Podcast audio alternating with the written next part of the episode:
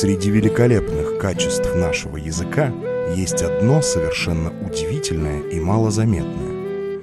Оно состоит в том, что по своему звучанию он настолько разнообразен, что заключает в себе звучание почти всех языков мира. Константин Георгиевич Паустовский По слогам Добрый день, мои почтенные слушатели! С вами Никита Некрасов и «По слогам». Прежде чем начать рассказ об истории происхождения очередного выражения, я хочу рассказать вам, что недавно я поучаствовал в интереснейшем проекте, который называется «Короче».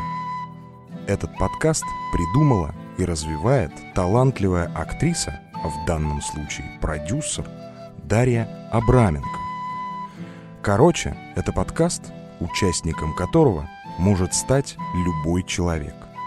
Это бесплатно и для всех. Если у вас есть история из жизни, которой вы хотели бы поделиться, Даша с удовольствием вам в этом поможет. А самое главное, это очень просто. Я уже записал короткую историю из своего детства. Послушайте ее и истории других абсолютно разных людей. Ведь жизнь — это интереснее любых придуманных рассказов. Ссылку на подкаст «Короче» я оставлю в описании к нынешнему выпуску. Давайте вернемся к моей и вашей любимой истории и этимологии. Тем более, что выражение, о котором я вам сегодня расскажу, очень интересное в ногах правды нет. Так мы говорим своему визави, когда приглашаем к диалогу. Но выражение это не так просто, как кажется. Чтобы начать мое расследование, давайте обратимся к словарю. Словарь Происхождение выражения «в ногах правды нет» обязано такому действию, как «провеж». Открываем толковый словарь Дмитрия Николаевича Ушакова и находим следующее. Провеж в древнерусском судопроизводстве битье батагами несостоятельного должника как средство принуждения к уплате долга.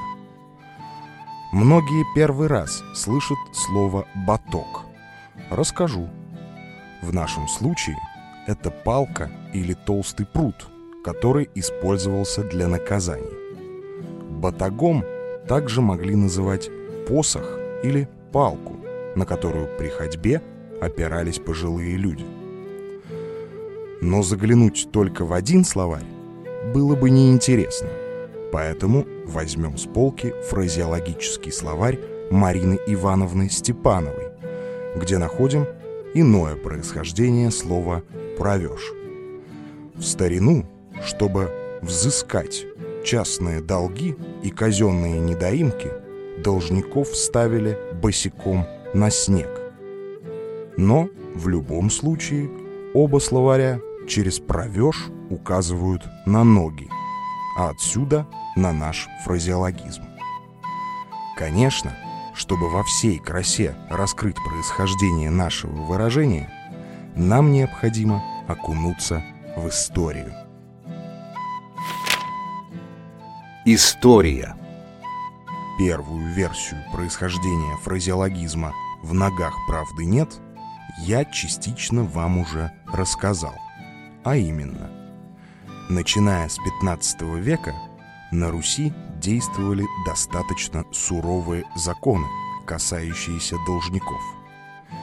Если человек брал взаймы и не мог расплатиться с кредитором, его ждал процесс провежа – Провеж подразумевал попытку взыскать долг посредством телесного наказания, битья по ногам. А слово «правда» в те годы означало «долг». Здесь пытливому уму моего слушателя становится понятно, что правду, то есть долг, пытались выбить из ног.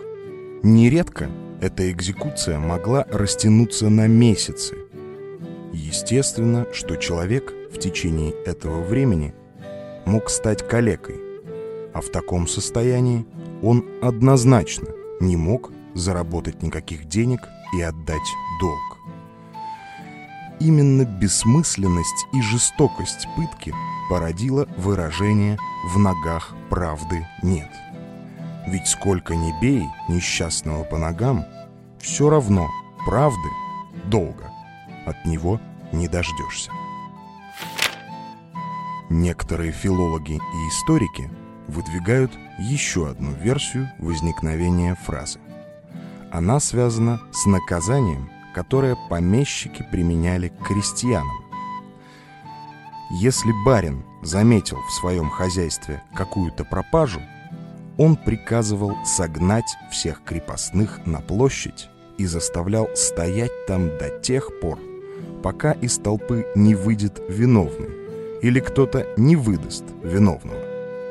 В зависимости от настроения и нравственности помещика пытка длилась от одного дня до недели.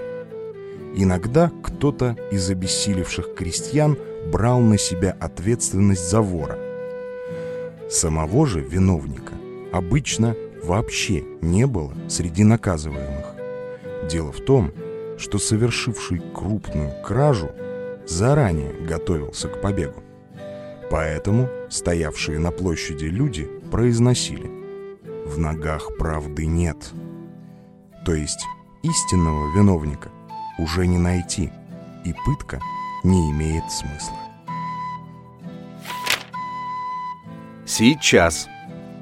В наши дни мы довольно редко можем услышать от кого-то выражение о правде в ногах. Но если оно вам полюбилось, и вы решили взять его в свой обиход, помните об уместности его употребления. Допустим, на деловой встрече это выражение прозвучит неуместно. Здесь будет уместнее просто сказать «садитесь».